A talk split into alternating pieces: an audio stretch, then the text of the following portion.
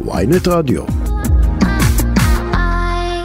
שר הבינוי והשיכון זאב אלקין מהמחנה הממלכתי בדרך לאופוזיציה לממשלת נתניהו. שלום רב לך. שלום לכם. אז זהו, היום זה קורה, נכון? יריב לוין ימונה להיות, להיות, להיות uh, יושב ראש הכנסת, uh, לפחות לתקופה מסוימת, אחר כך הוא יתפטר כדי לפנות את זה אולי לתפקיד אחר. חלק... אתה סומך על uh, יריב לוין בתפקיד הזה? לא, אודי, זה בדיוק חלק מהבעיה, ודיברתי עכשיו על זה מעל דוכן הכנסת בתור שר המקשר. הרי תסתכל מה קורה כאן, קורה דבר חסר תקדים. מתמנה מישהו שמראש, עכשיו דיבר בנימין נתניהו לפני ההצבעה, אמר הוא מתמנה לתקופה קצרה מאוד, יו"ר כנסת זמני. אין דבר כזה בתקנון הכנסת ובחוק הכנסת, לא קיים.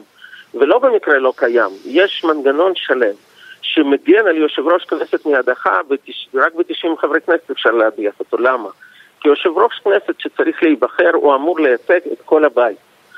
איך הוא ייצג את כל הבית אם הוא יודע שהוא זמני? אם הוא יודע שעוד שבועיים הוא יעמוד בפני בנימין נתניהו שיחרוץ את גורלו לשבת או לחסד איזה תפקיד הוא יקבל? איך הוא יעמוד כנציג כל הבית כשהוא למעשה מנהל במקביל? הוא ראש צוות משא ומתן.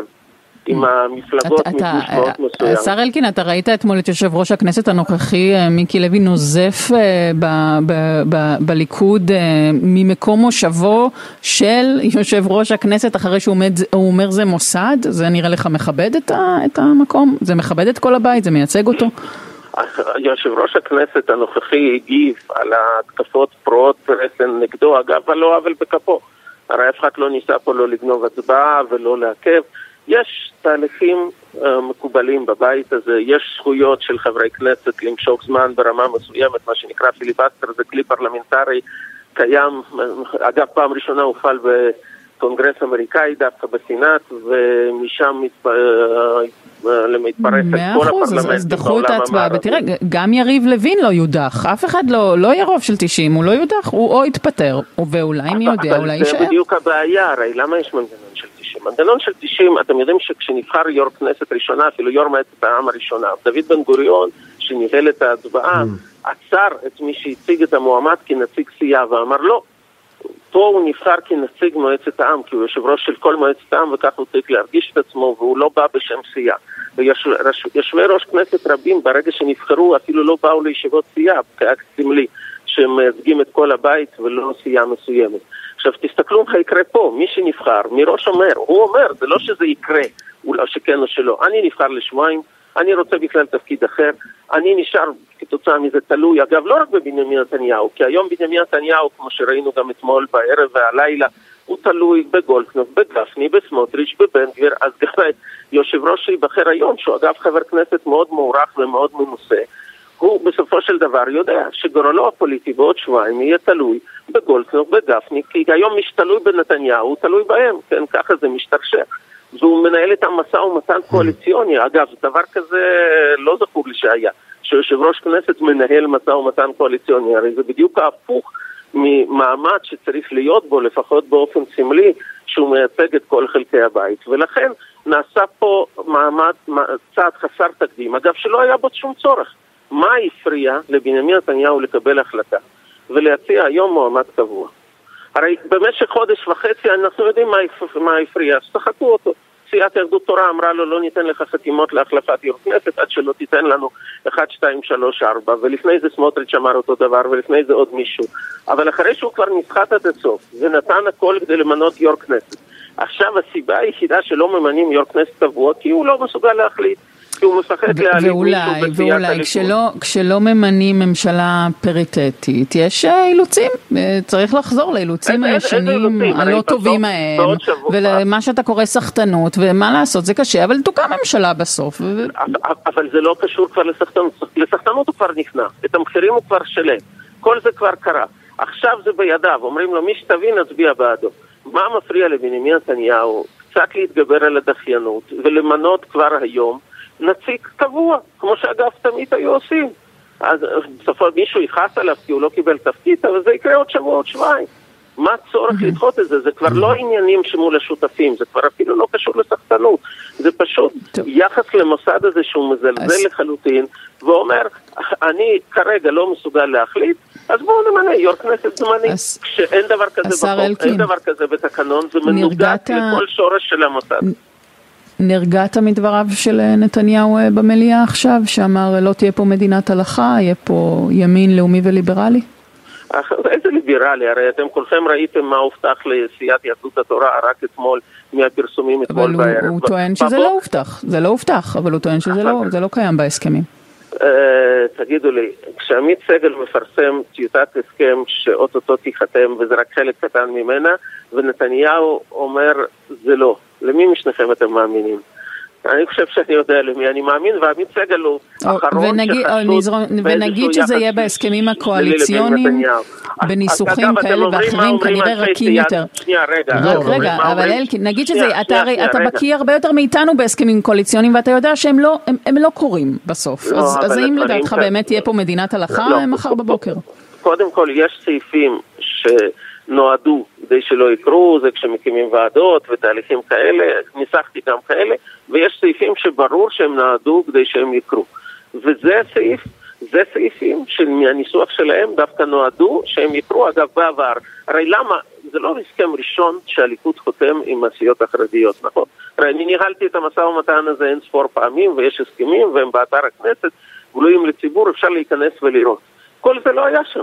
למה כל זה לא היה שם? כי מעולם לא הסכמנו, כי מעולם לא היינו במצב של אה, יכולת להיכנע לסחטנות כזאת. תמיד אמרנו לא, הרי מה, לא באו אלינו גם קודם בדרישות הזויות מכל מיני סוגים, תמיד אמרנו לא. היום בנימין נתניהו לא מסוגל להגיד לא, ולכל דרישה הוא אמר כן. אבל כל מה שפורסם אתמול זה רק איזשהו קצה הקרחון, הרי מיד כבר הייתה ישיבה לילית, ואנשי סיעת יהדות תורה, אגב, הם אומרים, שמה שפורסם זה רק חלק מהעניין, ואגב הם מאשימים שמי שפרסם את זה זה בכלל הליכוד, כדי להפעיל עליהם לחץ לגבי סעיפים שעוד לא סוכמו. לכן אין ספק שמה שפורסם הוא נכון, אבל עוד פעם, זה רק קצה קרחון, כי בלילה סיכמו גם על ההגדלה של המלגות לאברכים בצורה דרמטית. לסטודנטים לא יהיה כסף, לאברכים יהיה. ועוד ועוד ועוד ועוד, ולבתי ספר שלא לומדים לימודי ליבה מלאים, מגדילים את התקציב באופן דרמטי, גם זה סוכם בלילה. זה נמשך, הרי הסחטנות הזאת לא נעצרת, אבל אנחנו בתוך כל הים הזה של הסחטנות נמצאים היום, לצערי, באירוע עצוב, שהוא איזושהי ירידה של הכנסת לשפל המדרגה. בהחלטה הזאת שממנים יו"ר כנסת כאיזשהו משחק טכני לצורך קידום חקיקה הזויה, שגם אותה בעבר לא קידמו לפני הקמת ממשלה, תמיד דחו את זה לאחר הקמת ממשלה. אגב, למה זה קורה? בגלל חוסר אמון. הרי מה הפריע לבן גביר ולסמוטריץ' להעביר את כל החוקים שהם רוצים להעביר עכשיו לאחר הקמת ממשלה? שום דבר לא הפריע, תמיד ככה נהגו. זה הסכם קואליציוני, למה הם עושים עכשיו? כי הם לא מאמינים לבנימין נתניהו, אומרים קודם תשלם, אחר כך. אוקיי, הם לא מאמינים לבנימין נתניהו, אבל אתה מכיר את, אבל אתה מכיר את נתניהו כי אתה עבדת לצידו אה, הרבה מאוד זמן, ויכול להיות שכל מה שהוא עושה, כולל פרסומים שונים, גם אה, אתמול כאילו של הסכם קואליציוני סגור, נועדו בעצם אה, לגבות מחיר מהשותפים שלו על דרישות מופרזות, ובסוף, כמו שאמרנו למשל אייל גבאי או דוד ביטן, נתניהו ירצן אותם, ויהיה חשמל בשבת, ולא תהיה מדינת הלכה, ואתה יודע שנתניהו בסוף הוא לא בא להיות להיות המהפכן שהולך לשנות את כל הדברים האלה. השאלה אם אתה לא, אתה לא סומך על נתניהו שהוא צריך לרסן את התאווה של שותפיו. אני אגיד לך, אודי, הרי אני עוד פעם הייתי במקום הזה, בחדר משא ומתן ניהלתי בשמו משא ומתן מול אותן מפלגות. ובאופן ברור אני לא זוכר קנייה אחרי קנייה בהיקפים כאלה בנושאים האלה של דת מדינה. לכן זה נתניהו אחר. אגב, אני גם מבין למה. כי בסוף אין לו ברירה, אין לו שותפים אחרים. הוא רוצה מהשותפים שלו דברים מאוד ייחודיים, חקיקה פרסונלית לעצמו, ולכן הוא יודע שהוא חייב לשלם להם. אבל להפך, הוא זה שחוסם, הוא זה שחוסם את הרצון של יריב לוין וראשי הסיעות האחרים לייצר רפורמה במערכת המשפט, אז איזה חקיקה פרסונלית? זה משהו אחר, כאילו, דברים שהוא לא צריך כדי לפתור לעצמו את הבעיות, והוא באמת פחות מתלהב, כי הוא יודע שתהיה ביקורת ציבורית גדולה. אגב, בניגוד לכל ה... רוח הלוחמנית רגע, אז, אז תסביר לי, אז או שבנימין נתניהו הוא אדם שדואג רק לעצמו ומוכן להקריס את מערכת המשפט עבור זה, או שהוא מוטרד מביקורת ציבורית גדולה. אי אפשר גם וגם. מי הוא אה, נתניהו אז מבחינתכם? התשובה היא מאוד פשוטה. נתניהו, מעניין אותו נתניהו. לכן מה שהוא צריך לעצמו, כדי להקים ממשלה, כדי להפסיק את ההליך המשפטי שלו, בזה הוא יתמוך, וזה הוא יעשה, ועל זה הוא ישלם, וכולנו נשלם את החשבון. מה שהוא לא צריך לעצמו, וזה כבר סוגיות אידיאולוגיות גדולות, אז פה אתם תראו אותו הרבה יותר מתון, רק הבעיה היא שבמצב שהוא נמצא כרגע, הוא לא יוכל להגיד לא לאף שותף, כמו שהוא לא יודע להגיד לא במהלך משא ומתן. ראינו את זה בחלוקת התפקידים, וראינו את זה עכשיו, הרי כל קו אדום נפצע. יכולתם לחשוב שבעבר נתניהו יחלק ממשרד הביטחון לשלושה וייתן לבן גביר שליטה על חלק מכוחות ביו"ש. אבל, השר אלקין, ההפרדה שאתה עושה היא לא, היא, לא, היא לא מציאותית, מה זה מה שיעזור לו ומה שלא יעזור לו? הרי אם תהיה מהפכה אה, משפטית בממשלה שהוא מרכיב, זה בוודאי יכול להועיל לו לשיטתכם. הוא יכול לחמוק מכל דין אם תהיה מהפכה משפטית כזאת שבה לא, חברי לא כנסת יוכלו לפסול לא פסיקות כל... של בג"ץ.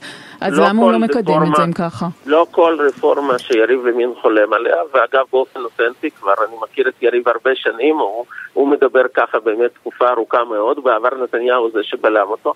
לא כל רפורמה שיריב חולם עליה, היא תעזור לנתניהו להימלט מבית משפט. יש דברים שכן, יש דברים שלא. ולכן יש דברים שהוא יותר ישמח לקדם, ויש דברים שפחות, והוא ינסה לחסום את יריב. מאוד מאוד פשוט. אבל אתה מתעלם מזה שבינתיים הוא אחד. זה שבולם את הרפורמה הזאת. אין אף אחד אמ- בקואליציה הזאת שלא שש לרפורמה הזאת, אז מה ההסבר לזה? אמרתי, יש דברים שכן. ויש דברים שלא. הרי תסתכלו על מה בכלל עכשיו אתם מראיינים אותי בתהליך בחירה של יו"ר כנסת זמני שעושה צחוק מהכנסת. למה צריך את זה? כי צריך חוק פרסונלי לדרעי. צריך לקחת מישהו שרק לפני תקופה קצרה עשה הסדר עם בית משפט במצב של חוק מסוים, כן, עשה הסדר עם פרקליטות, אושר בבית משפט, אמר אני מתפטר, יודע שיש חוק שאם אני ארצה לחזור אז יושב ראש ועדת בחירות יצטרך לקבוע אם יש קלון או לא, אין קלון, לכן בית המשפט לא עסק בסוגיית הקלון, ואופס, במקום ללכת במסלול אני לא, אני לא, תראה, יש, יש פה איזה פער שצריך בכל זאת להתעכב עליו. אתם מספרים לנו כבר הרבה מאוד זמן שנתניהו יעשה הכל כדי להימלט מאימת הדין. הכל כולל הכל. והנה, יש לו שליטה במערכת המשפט, בכנסת, יכולת להפוך את מערכת המשפט לכלום, לאות מתה, אוקיי? והוא לא עושה את זה, הוא מונע את זה, אוקיי? אז, אז מה אנחנו, אז, אז אולי טעיתם. התשובה היא קודם כל שהוא לא מונע, הרי תסתכלי, חוק דרעי עובד עכשיו. חוק דרעי זה למעשה יריקה בפרצופה של מערכת המשפט, זה שינוי של חוק יסוד. למה? תוך כדי, תוך, למה? מאוד פשוט. אמרתי, זה לא שינוי, אתה יודע, רגע, רגע, צריך, צריך לומר, רגע, צריך להגיד שיש, שהפרשנות, שהפרשנות של החוק מדברת על אה, אדם שישב במאסר, או שטוענת, טוענים את חברי הקואליציה הנכנסת. חברים, מי ש... הרי הקלון הוא מוצמד למאסר, מי שקיבל מאסר על תנאי, אז הוא לא ישב במאסר. להפך, עצם העובדה שנותנים, שנותנים לבית המשפט לפרש את החקיקה, זה האקטיביזם השיפוטי שנגדו לא, אנחנו לא, נלחמים. אודי, התשובה לזה מאוד מאוד פשוטה. הרי אה, איך בודקים מה העמדה הפרשנית? בודקים מה כתוב בחוקים מקבילים. כשמחוקק רצה להגיד שהקלון שהוא לא מלווה במאסר בפועל הוא שונה מקלון שהוא מלווה במאסר בפועל, הוא אמר את זה בחוקים אחרים. אה, ולמשל, לא עלתה שום שאלה לגבי אריה דרעי בהתמודדות לכנסת בגלל הסיבה הזאת. בדיוק בגלל הסיבה הזאת, ששם חוק אומר פה לא במקרה חוק לא מפריד בין המאסר בפועל ללא מאסר בפועל, כי רצו לקבוע רף יותר גבוה. אבל אתה יודע מה, אני רוצה רגע להימנע מהדיון הדווקני והדקדקני. תראה, אומר לא, לא נתניהו, חבר'ה, היה פה, היה פה בחירות, בחרו מיליון איש בימין, גם באריה דרעי יש לו 11 מנדטים, הציבור היה מודע לכל העניינים, העם בחר שהוא ישלוט, מה אתם מטרידים אותנו בחוקים ותקנות ועניינים ובית המשפט וקלון? קודם כל, אם אנחנו נעבור למקום הזה, אוי ואבוי לנו. בדיוק בשביל זה קיימת... אנחנו לא בדרך לשם? כדי שיהיה בסיס, אני מאוד מקווה שלא, אני מוטרד, אבל אני מאוד מקווה שלא. אבל לצערי זה בדיוק הבעיה. כשאומרים, אוקיי, אני, אני עשיתי, יש פסק דין, כן, משפטי, במצב מסוים, באווירה קונקרטית של בן אדם מסוים, והוא אומר, במקום ללכת בדרך המלך ולפנות ליו"ר ועדת בחירות, אני עכשיו אתקן לעצמי חוק כדי שלא יהיה צורך לעשות את זה. זה בדיוק הידרדרות הכי מסוכנת שיש. ואנחנו נמצאים בעיצומה, ואז אומרים, כדי להבטיח את זה, אנחנו נעכב הקמת ממשלה. הרי אם הממשלה כל כך טובה, אז שיקים ממשלה. וישלטו, הרי זה זה עושים. Mm-hmm. ובמקום זה הם מריצים את החקיקה, ואז כדי להריץ את החקיקה, אתה רואה דבר גורר דבר. עושים צחוק מהכנסת, ממנים יו"ר כנסת לשבועיים, שבמקום להיות יושב ראש בית עצמאי, כמו שהיו יושבי ראש כנסת בעבר, אני אביא לך דוגמאות, אתה יודע מה, מהליכוד. שמיר לא תמך בהסכם קמפ דויד, בניגוד לדעתו של בגין, שמינה אותו לתפקיד יו"ר כנסת. רובי ריבלין הצביע נגד התנתקות. מול שרון שמינה אותו, ואחר כך יצא נגד נתניהו בלא מעט, בלא מעט מקרים.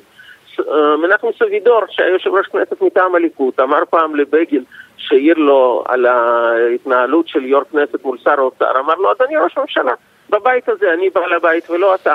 תגידו לי, יריב לוין, אם מסוגל להגיד את זה לבנימין נתניהו, כשבעוד שבועיים הוא צריך לעמוד אצלו לדין על קבלת תפקיד, יכול להיות דבר כזה? הוא יכול להרחיק מהמליאה. אוקיי, אני רוצה לסיים איתך לגבי משהו אחד, זאב אלקין. תראה, אתה שר הבינוי והשיכוי, אתה במחנה הממלכתי. אתה מתריע בצורה מאוד מאוד בוטה יחד עם חבריך על ההרכב המוזר והקיצוני והמטורלל של הממשלה. כאשר אתם המועמדים הבולטים להיות אלו שיצילו את עם ישראל מהגורל האכזר הזה של ממשלה כל כך קיצונית. כי כל מה שאתם צריכים לעשות ואתה יודע פוליטיקאים שהם רוצים לעשות משהו שהם מוצאים את התירוצים זה להגיד אוקיי אנחנו מוכנים מוכנים אנחנו ולתפוס את מקומכם ולהחליף אולי את חלק מהמרכיבים הקיצוניים בקואליציה הזאת. א', אתה חושב שזה אפשרי והאם קיבלתם בכלל הזמנה או שנתניהו כל כך כועס עליך ועל גדעון סער וסולד מבני גנץ שזה אפילו לא עובר בראשו? טוב, קודם כל, אתה יודע שאני במשך שנה וחצי האחרונות, זה לא סוד, קיבלתי אין ספור הצעות מנתניהו לכל תפקיד אפשרי במערכת הפוליטית חוץ מראשות ממשלה. כשהוא היה צריך גם עכשיו אחרי הבחירות? בכל מיני, כשהיה צריך את זה בכל מיני צמתים בעבר. עכשיו לגבי... גם עכשיו אחרי הבחירות? לגבי מצב אחרי בחירות, המצב הוא מאוד מאוד פשוט. ברור שאין איזה שום התכנות, מסיבה מאוד פשוטה. אתה רואה אותנו מצביעים עכשיו על חוק דרעי, חוק פרסונלי שנועד להכשיר אותו במסלול עוקף חקיקה ראשית ועוקף אה, השופט עמית, ברור שלא. למען עם ישראל? רואה... כן. לא, לא נכון. זה בדיוק הדברים שהם הורסים את הדמוקרטיה, דברים כאלה. שאתה אומר, אני סותם את האף ואני עושה דבר שלא יעשה רק בשביל הכיסא.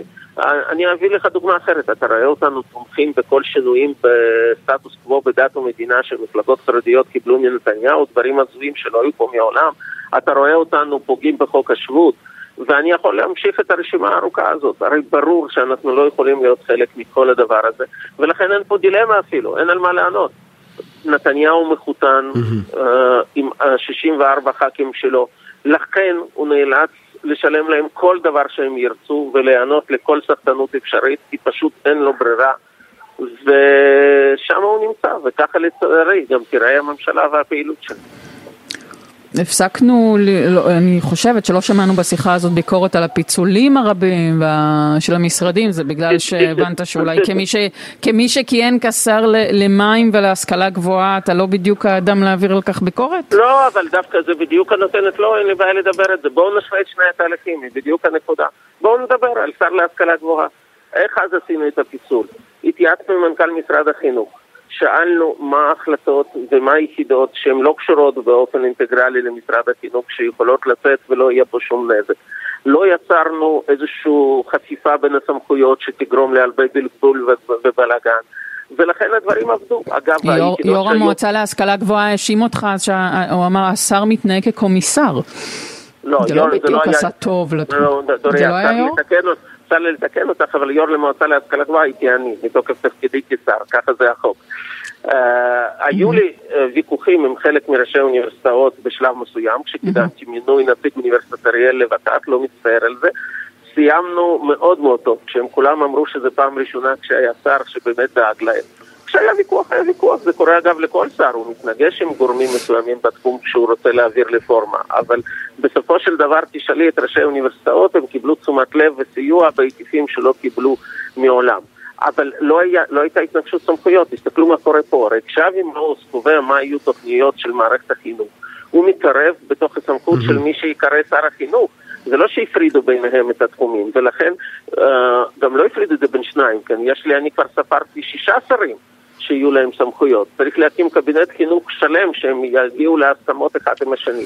אף אחד לא okay. אוקיי. דיבר עם גורמי מקצוע בפיצולים האלה, לא בדק מה זה אומר, לא בדק מה היו משמעויות. אגב, אמרו את זה אנשי צוות משא ומתן של הליכוד עצמו. הרי הם תדרכו ואמרו, כשנתנו לאבי מעוז מה שנתנו, לא ידענו מה... שזה כזה בעיה וזה כזה היקף תקציבי וכולי. לא בדקו שום דבר. Okay. אוקיי. ואגב, זה לא רק שם. תסתכלו מה קורה למשרד הביטחון. עוד פעם, זה לא שהפרידו את זה לדברים שלא קשורים אחד בשני. באותו תא שטח, ביו"ש, יהיו שלושה שרי ביטחון. בן גביר ייתן פקודות למג"ב, שר ביטחון גלנט ייתן פקודות ליחידות הצבא, וסמוטריץ' ייתן פקודות למתאם פעולות בשטחים.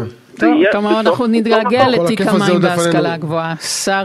שר הבינוי והשיכון אה, זאב אלקין. רגע, רגע, רגע, הערב אה, משחק, מי ינצח לדעתך? או, קטונתי לתת תחזיות כאלה. אה, דבר אחד אני יכול להגיד לך שנראה לי לא משנה מה תהיה תוצאת המשחק, אני אהיה בכנסת בזמן הזה במסגרת כל ניסיון שלנו. לתת uh, פה קרב ולנסות לעכב כמה שיותר את זה. אתה מבין למה מנותק מהפוליטיקאים? תצפה באפליקציה, תצפה באפליקציה. כן, בדיוק. נעדכן אותך. חבר הכנסת, אה, השר, שר הבינוי ושיכון זאב אלקין, המחנה הממלכתי, תודה רבה שדיברת איתנו. תודה רבה לכם ויום טוב. תודה, יום טוב.